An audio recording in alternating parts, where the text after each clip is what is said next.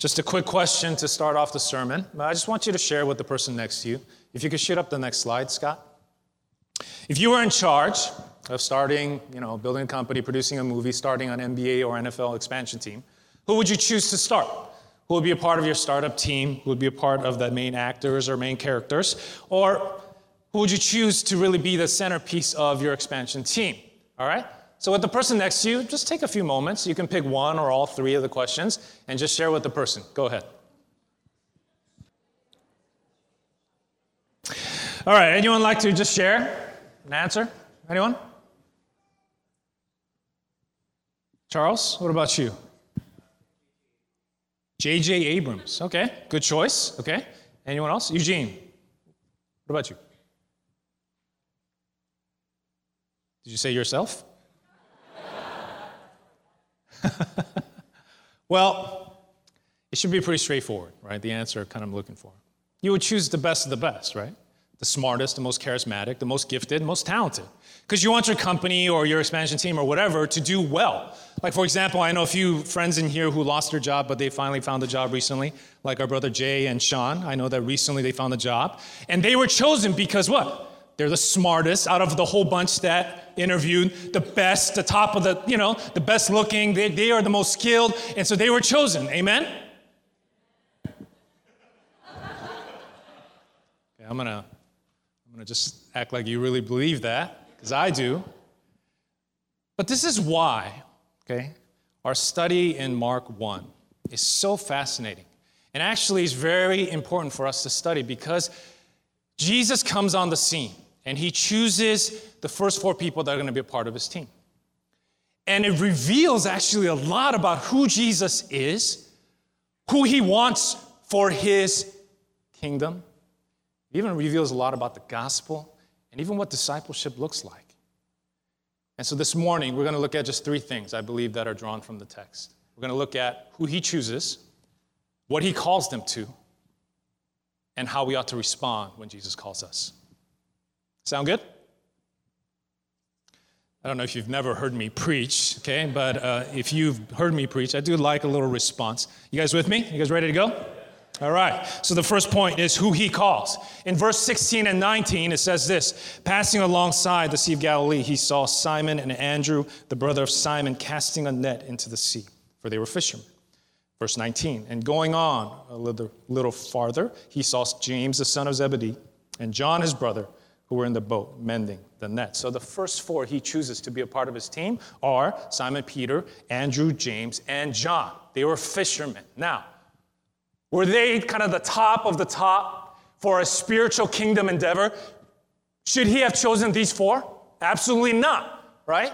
Because they were actually, if you look at Acts 4:13, after having spent all this time with Jesus, you know how people classified Simon Peter and John? They, they were called uneducated, common men, people that were unfit for the task that Jesus is calling them to. But this is the thing that you need to know right off the bat. This is Jesus' MO, his recruiting acumen to choose people that were unfit, that were lacking, that are in need of a Savior. This is what Jesus does all throughout Scripture, right? Can I get a hallelujah? Okay, I feel like we need to warm up a little bit, so I'm going to give you a little pass on that. But the reason why I'm saying hallelujah, praise the Lord, is because when you understand that truth, it should shock and it should move you because now we are all allowed to be a part of God's team because to be a part of His team, you don't have to be impressive. You don't have to be the top of the top. You just need to come and say, Jesus, I need you. And to that, I say hallelujah because that is the only way I could be called a son of God here. That's why we can all say we are redeemed sons and daughters of God. In Matthew 1, I want us to turn there because we're starting the Gospels. We can look at so many different passages, but I want to look at Matthew 1. So turn there if you have your Bibles. In Matthew 1, verse 1, do you know how the book of Matthew starts? Anyone? It starts with what? The genealogy. And that's what we're going to look at this morning. You're like, I came to the wrong church on the wrong Sunday. He's going to preach on the genealogy. Well, let's take a look because I, I believe it's really powerful. It says this in verse 1 the book of the genealogy of Jesus Christ, the son of David, the son of Abraham. Abraham was the father of Isaac, and Isaac the father of Jacob, and Jacob the father of Judah and his brothers, and Judah the father of Perez and Zerah by Tamar. I want you to pay attention to who Tamar is. And Perez, the father of Hezron, and Hezron, the father of Ram, and Ram, the father of Amminadab, and Amminadab, the father of Nahshon, and Nahshon, the father of Salmon, and Salmon, the father of Boaz by who? Rahab. And Boaz, the father of Obed by who? Ruth. And Obed, the father of Jesse. And Jesse, the father of David the king. And David was the father of Solomon by the who? The wife of Uriah. Now you're like, what are you talking about, Pastor John? There are already five women mentioned in this text. Did you know in biblical times, there were no women mentioned in any genealogy? It was unheard of. So, why would Matthew, who is a good Jew, list five, and later on he's going to include Mary in the last verse, six women? Not only just six women, but women that were actually kind of a little scandalous, right? Because Tamar was a person who was pretended to be a prostitute and slept with her father in law. And on and on and on. It even mentions Bathsheba. Not only that, but if you look at the men, it mentions who? Like King David, who had a scandalous past. Solomon, who disobeyed God, married all sorts of women of different religions and introduced that into the people of God. Now, why is that important? Because what you're seeing is that Matthew makes it very clear from the beginning that to be a part of God's lineage, to associate with Jesus, who he considers to be his family, it's not perfect. It's a broken, it's an open to anyone family tree. Praise the Lord. Amen? And so from the beginning of Matthew, the Jewish people are uncomfortable because they're like, I need to follow a guy who is a descendant of Bathsheba. How is he the Messiah? Clearly, even from the beginning of Matthew 1, he makes it clear that the gospel is for every single sinner who is able to recognize that it's not about me, but it's about God who saves and who calls. And he is more than able to cover over any weakness or iniquity that we have in our lives. And even by the calling of these four disciples, he shows you that his kingdom is not about what you can do for God, it's about what God does to save and call us. If you look at Paul in 1 Corinthians 1 26 31, talking to the church, this is why he says, Consider your calling, brothers, sisters. Not many of you were wise according to worldly standards. Not many were powerful. Not many were of noble birth. But God chose what is foolish in the world to shame the wise. God chose what is weak in the world to shame the strong. God chose what is low and despised in the world, even things that are not, to bring to nothing things that are, so that no human being might boast in the presence of God. He's the source of your life in Christ Jesus, whom God made our wisdom and our righteousness and sanctification and redemption. Therefore, as it is written, let the one who boasts boast in the Lord. Why does Jesus do this? Because when weak and broken people do great things for the kingdom of God, who gets the credit? God.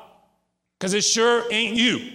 I remember when I was asked to be a youth pastor for the first time. I was working at Deloitte and Touche, I was an accountant, and then I, I left there, and then I went in seminary, thinking I was going to go back into the business world. I just wanted to learn a little bit more about God. Well, during that time, my home church lost their youth pastor, the junior high guy, so they didn't have anyone. For six, seven months, they were looking, they couldn't find someone. So they knew that I was going to seminary. So they approached me and said, Hey, John, why don't you become the youth pastor? I said, No. So they were like, Why? This is your home church. Why are you going to seminary? You should serve the Lord. I was like, No, I barely like my brother. Okay? You want me to take care of 100 youth kids? There's no way. Not only that, Okay, I'm an introvert. If you grew up with me, I was known to be very quiet. I didn't care about like having to be out there and stuff. I just I could be by myself in my room and I was totally content. You want me to be relational and talk to all these people? That would drain the heck out of me. Now, if you asked me to do that for a million dollars a year, maybe.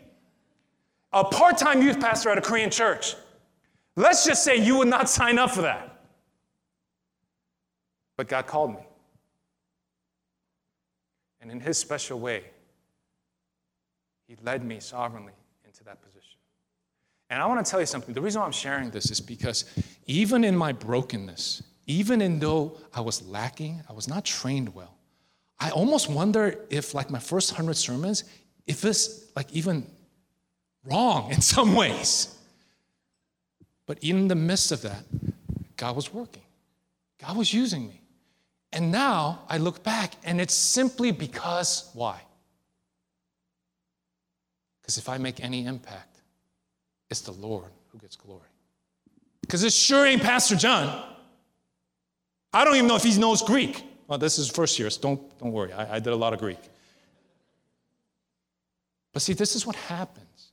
He calls people that need Christ, that are lacking, that recognize that you are called into his presence. Used not because you're special or impressive, but because God is great and he can use and work through um, I wanted to share a story about these two ladies. Amazing. So, this first one is Lacey Habakkuk. And at 15 years old, she was hit by a drunk driver. She lost her leg. She was a Christian, but she was really depressed, wanted to take her own life. She felt called to serve the Lord prior to this accident. But afterwards, she was struggling because she didn't even know what to do with her life. But because she had special Christian friends who really surrounded her and reminded her of truths that God is sovereign over this. He uses us not because you have two legs, but He uses you because there is a purpose to everything.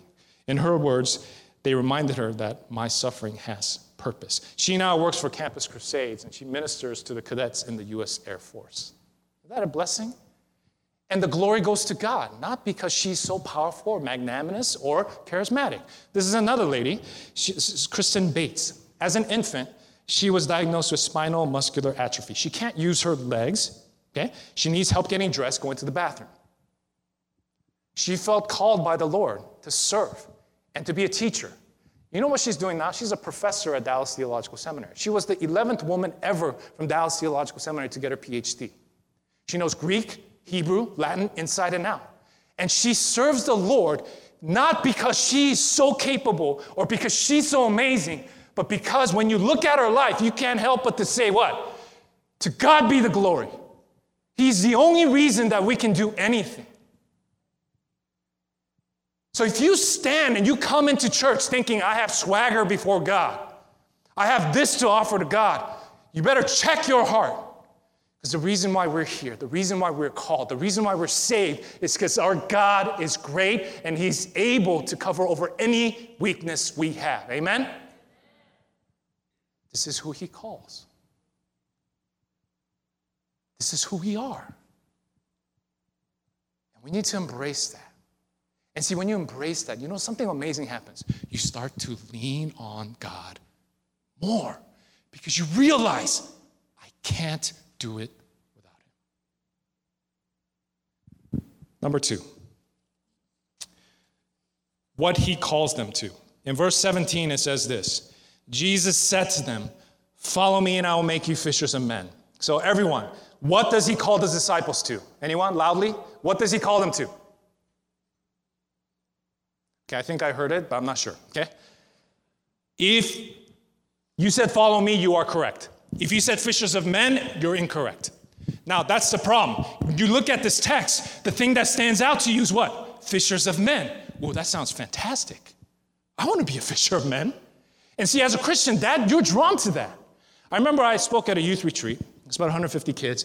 And so their whole theme was on fishers of men. They made t-shirts. They did a fake activity where they were like fake fishing. You know, they did this whole thing. But I understood that I was like, man, they missed the whole point of this text. So I got up there, and then my first sermon, I was like, all right, guys, who wants to be fishers of men? I was like trying to bait them. I was like, yeah. And then everyone's like, yeah. Like they were going high fiving and stuff. So I was like, I got them. I was like, all right, all right, great, great, great. Who wants to die and follow Jesus every single day? That was my next question. A little bit of silence. They weren't as excited. Because the call actually isn't to be fishers of men, that's Jesus' job. If you look carefully, he says, Follow me, I'm gonna make you the fisher of men. But your job and the calling that God is calling every single one of us is to follow him. Every day, follow him. I think sometimes we're like, I want to change the world. Well, what about following him? Just every day you wake. Why don't we start there? Because once we do that, maybe God will use us and think that we are responsible enough for greater, bigger things. He's calling us to follow him each and every day. Now, in our culture, we use that term like in Twitter world, right? Yeah, I follow John MacArthur. I, I follow him. You click something, I follow. I like a few of his posts. That's not following. Following is every single day intentionally shaping and warping your life so that he becomes the number one ultimate priority. So, in each and every day, you think to yourself, how can I live this day for him? I love what C.S. Lewis says about this. He says, There can be no following without a previous forsaking. To follow Christ is to renounce all lesser loyalties. I love that? Because what he does here is he calls them to follow. And now you need to realize this about the disciples. They were fishermen, but I don't want you to think they're like poor, they had nothing, like they never took shower. It's not, it's not that picture. They actually, I'm sure it was passed down from generation to generation. You can tell later on the text that they had higher servants, so they were doing actually pretty well. They're not like tax collectors where they're like really looked down upon. I mean, so they had a pretty decent life. But Jesus, what he does is he tells them, you need to what? Follow me. And when they follow, they leave lesser loyalties behind. So I gave you a little, I don't know if you noticed, but I like charts. So just to kind of help you, what they have to leave behind is what? Their profits, because I'm sure they made pretty good money, their personal kind of reputation, their position, the security of trying to go from a job that they could really lean on to something maybe they have no idea. And then, fourthly, they leave their parents, which is a big deal in that culture. They're leaving their identity to follow this person. But for the disciples, when they saw Jesus, they recognized he's worth it. And now everything else, even though those things are important, they are lesser.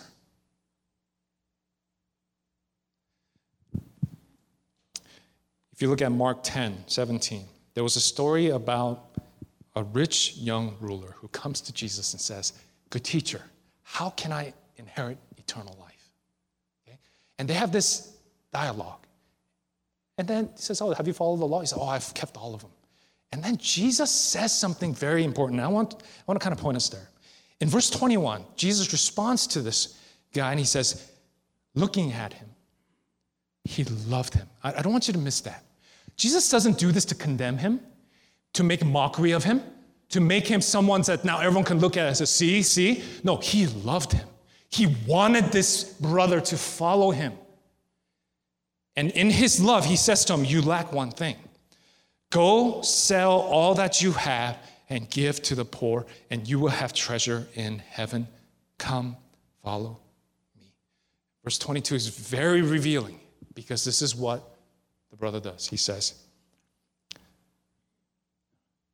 He was disheartened by the saying. There was internal conflict. He went away sorrowful, for in his eyes he had great possessions.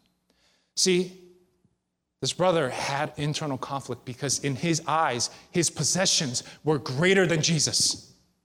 It was not a lesser loyalty that he could give up. And see, the question has to be for all of us if we're going to follow Christ in an affluent kind of Orange County culture that we live in, we have a lot of things that are okay, they're decent, they're good for us, they're necessary. But if you make them greater than Christ, you are not going to be able to follow him. They will be a distraction to your following Jesus. The question is what looks greater to you in your eyes than Jesus? Because for this man, he could not follow because his possessions were that great in his eyes.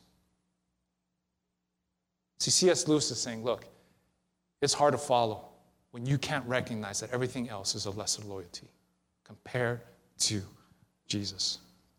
Uh, this is a couple I met in Japan, and they're missionaries. They're called the Harringtons.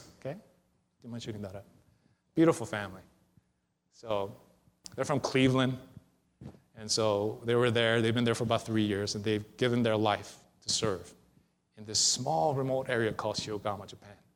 Four kids. They had wonderful jobs back in the States. They felt called, and now they are there serving. So I got to spend a lot of time with them. My family also. See, their two girls are actually six and four, the age of my girls. So they were like hitting it off because this was the first time in three years that they had to, they had friends who spoke English. Even though my kids kind of look Japanese, they were like, wow, you speak English. So they were running around having a great time. So we got really close really fast. But as I started to spend time with them and I looked at their life, I felt some pity because their life was very, I mean, they invited us to their home, so we went in and their home was shabby looking, man. For their four kids, they have one room that they share to sleep in. I was like, how do you do that when your little one wakes up? What happens? Like, everyone wakes up. I was like, how does that even work? They had one kind of area in their house no one's able to go through. You know why? Because if you step on there, you'll fall through. Because it's, it's kind of rotten wood. They didn't have to worry about money in the States. Now, each month, they wait on the Lord. And the little amount that they get, they spend to just pay. And this is the craziest thing. Do you know in Japan, every kid has to buy this special backpack? Have you seen this? It's the weirdest thing, but it's so expensive. And you have it for the rest of your life. There's a lifetime guarantee in these backpacks. I was like, what? And they all wear, and there's special companies that just make that, and every kid buys it. And it's almost like a sign of privilege and a sign of money and wealth.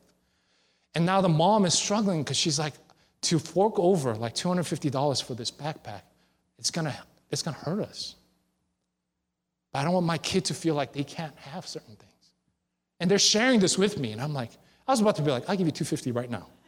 You buy that backpack, you buy the best one. But they weren't sharing with me as if they were complaining. This is the part that really humbled me. They were sharing their life as if it's so great that God has given us the opportunity to be here. Because God is that great. This is nothing. And in my mind, I walked away thinking, like, what if my family was there, living in that shabby place, struggling to make ends meet, wondering if I'm going to have money for rent? See, but for them, Everything else is a lesser loyalty. When you see the greatness of God and when you recognize following Him is so much sweeter, so much greater, they're able to give up lesser loyalties and to know. And so I walked away not pitting them, but I envied them. Isn't that crazy? I walked away saying, man, they live such a simple life, just serving the Lord.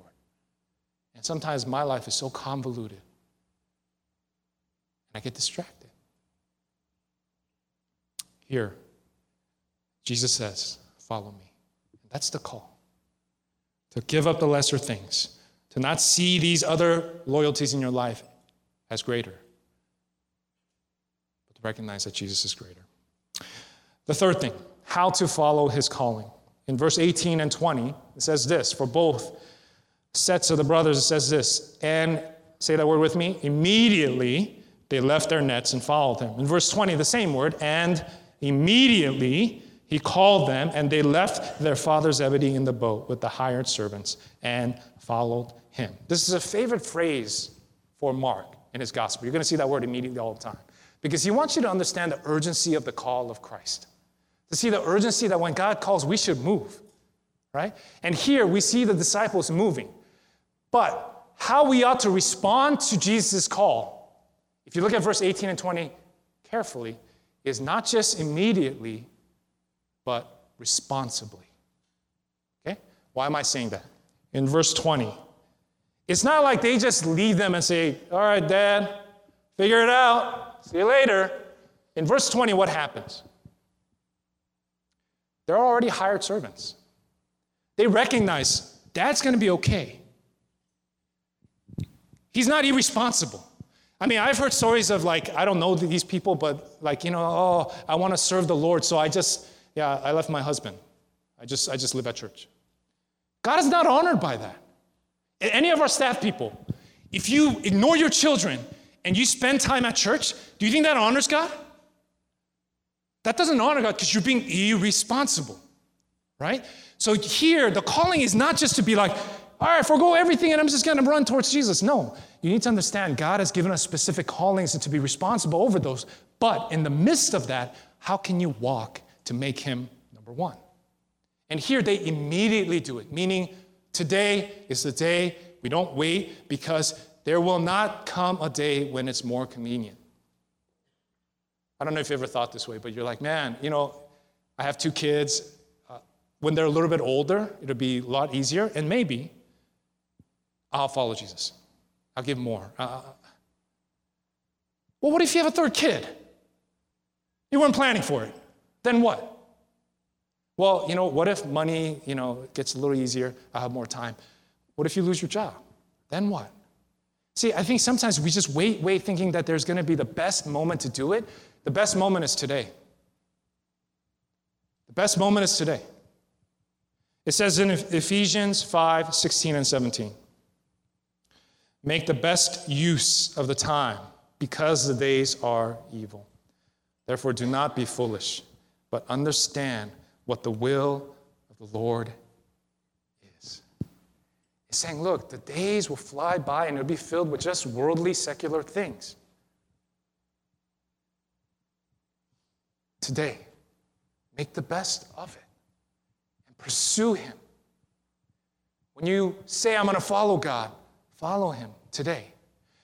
Let's just be frank. If there's a priority in your life, you're going to make time for it, isn't it? Like, I know NFL started. I know some of you already, you're looking at Sunday night and you're like, hey, don't bother me. 5.30, I'm watching that game, okay? Because it's a priority for you. And so we do this all the time, right? When there's something important, we will carve out time and make sure that our life is fitted for it. And we don't say, if I don't get to it, no, you're like, no, today is gonna be, it's gonna happen. When we were in Japan, I knew we had three weeks there. Did you know that because I knew I was going to be going home after three weeks, every single day, what was I doing? It was very intentional. Well, today we're going to wake up exactly at this time because we're going to meet here. We're going to take nap at this time so we can go and serve because we're going to have a long day. I don't just wake up and think like, oh, let's not do anything today. You want to just go shopping? Right? Because you, I have three weeks. See, for all of us, you only have a set amount of days that you have that God affords for you here. What if it's a year? What if it's two years? How will you live? Will you just kind of trudge along and all of a sudden think, like, oh my gosh? Or will you decide today to make most of Jesus in your life? I know it's not easy because you sleep 12 hours, maybe you work eight hours. You think to yourself, how can I fit Jesus in there? I want you to think and pray about saying, look, how can I include Jesus in my commute? How can I include Jesus in my work time, in my lunchtime? When I get home and the kids are finally asleep, am I just going to be looking at my phone before I go to sleep? Or am I going to include Jesus in those moments, even when I'm physically tired, because I know He's greater than? This is what it means to be a disciple. This is what it means to walk in a way that honors God. Can you do something for me as we close? With the person next to you, just kind of, if you wouldn't mind, just saying this to them. Say, Jesus is greater than. Do you mind saying that? Just real quick. I know it's cheesy. Do you mind? Jesus is greater than. But say in a way that's kind of convicting, like you really believe it.